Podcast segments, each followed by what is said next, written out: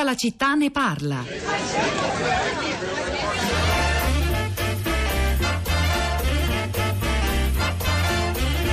E si pensa dell'obbligo che una donna deve avere un figlio per essere una donna completa. E se una non si uniforma, è comunque strano. E la mamma anche lei non è che avesse grande attrazione per i bambini. Cioè, dite siamo rame secchi, parliamone. I bambini non mi piacciono. Eh, io non mi piacciono i bambini. Cioè, preferisco i gatti.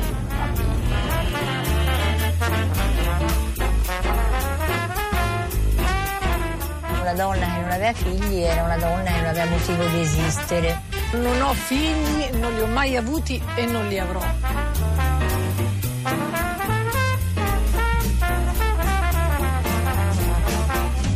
Devi ridefinire che cosa sei se non sei una mamma, che cosa sei se non sei una moglie. Lunaticas è una bellissima parola. Sono lunatica! Sono lunatica perché sì. Lunadigas è una parola della lingua sarda usata dai pastori per definire le pecore che in certe stagioni non si riproducono, ma è anche il titolo di un film del 2016 di Marilisa Piga e Nicoletta Nesler, che è un viaggio in Italia, raccoglie le testimonianze di donne, donne anonime, donne celebri, eh, con storie diverse alle spalle, tutte però accomunate dalla scelta di non avere figli. Avete sentito, c'è anche una che dice preferisco i gatti. Insomma, eh, tante storie abbiamo raccolto stamattina e stanno arrivando qui a tutta la città ne parla al nostro numero di sms, immagino anche sui social network, storie eh, di donne senza figli per scelta o per necessità che si intrecciano con un insieme di motivazioni di carattere sociale più intimo e individuale. Davvero direi difficile da districare, forse impossibile. Sara Sanzi è qui per raccontarci cosa è successo sui social network. Buongiorno Pietro, a proposito di film che raccontano di uomini alle, do- alle prese con donne che non vogliono figli, ricordiamo che ieri sono stati ospiti di Hollywood Party Guido Chiesa e Fabio De Luigi.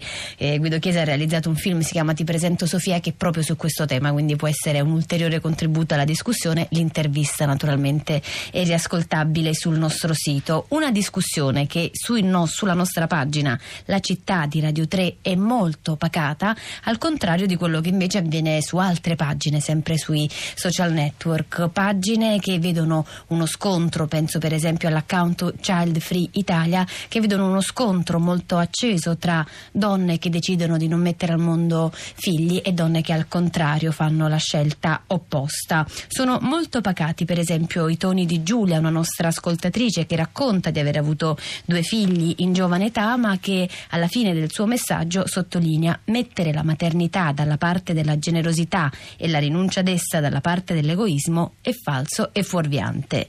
Maria Luisa scrive: Forse la scelta di non avere figli richiede una consapevolezza maggiore. Spesso si fanno figli per egoismo, per una proiezione di se stesse, per garantirsi una vecchiaia assistita. L'importante è comunque non colpevolizzare chi sceglie di non farli. E poi una maestra, Marina, scrive Fare figli è una cosa seria, insegno a scuola, raccolgo ogni giorno i cocci di una genitorialità vissuta in modo inconsapevole. Ora andiamo a Reggio Emilia, ascoltiamo la voce di Claudia, buongiorno. Buongiorno. A lei la parola Claudia. Allora, io ho 49 anni, come ho scritto nel messaggio, ehm, non, ho scelto di non fare figli. Sono stata una grande lavoratrice autonoma, un'artigiana, mi sono occupata di restauro di opere d'arte, non mi sono sentita tutelata da, dallo Stato perché mi sono sentita molto eh, lasciata da sola con, con i miei mezzi. Poi in effetti, come sottolineavate anche voi, è una questione molto difficile da districare perché anche eh, non è so- solo mettere d'accordo la testa e il corpo, ma anche il compagno.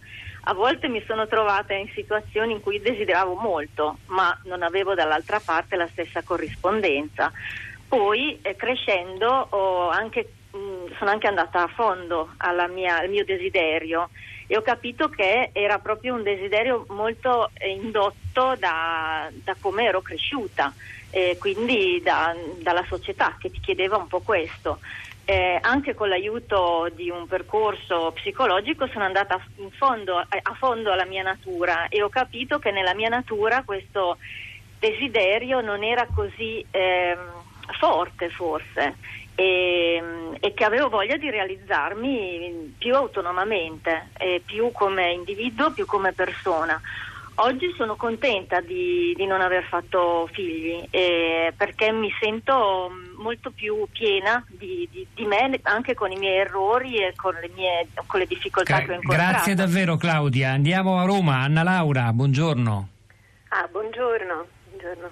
Eh, dunque no, io ovviamente al di là delle scelte, perché non è detto che una donna insomma non possa benissimo decidere di non avere figli, però nel caso invece in cui decida il contrario e voglia averne lo Stato e quindi la società dovrebbe tutelarla maggiormente.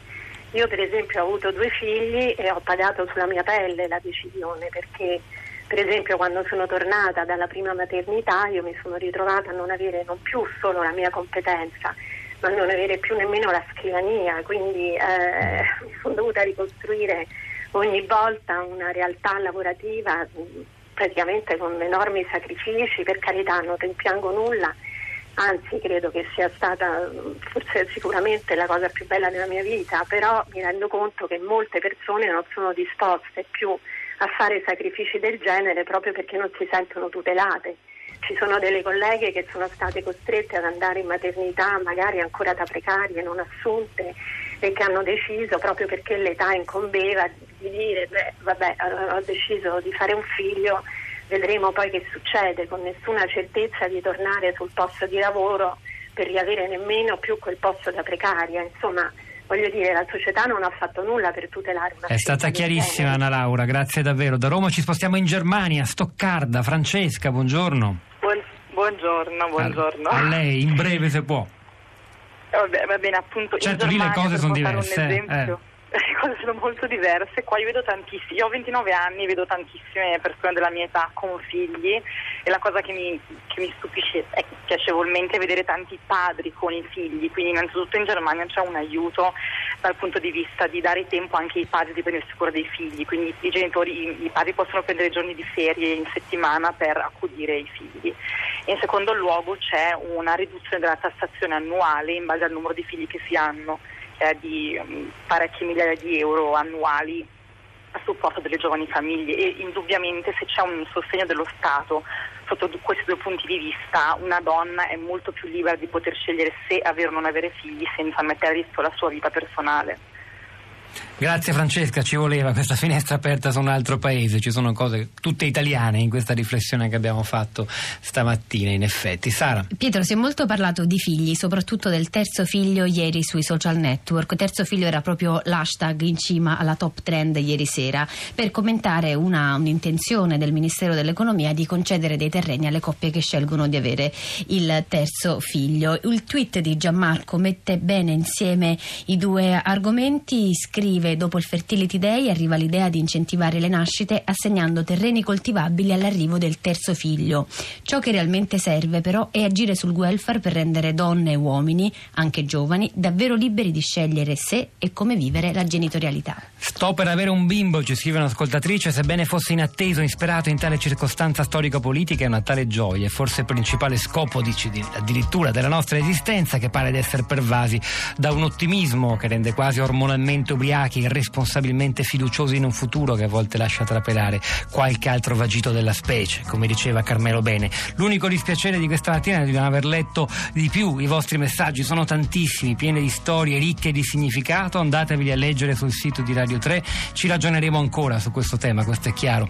Hanno lavorato a questa puntata di tutta la città ne parla, Aldo Pantaleone la parte tecnica, Piero Pugliese la regia, Pietro del Soldà e Sara Santi a questi microfoni, al di là del vetro Cristina Faloci e la nostra curatrice Cristiana Castellotti, linea a Radio 3 Mondo, a domani.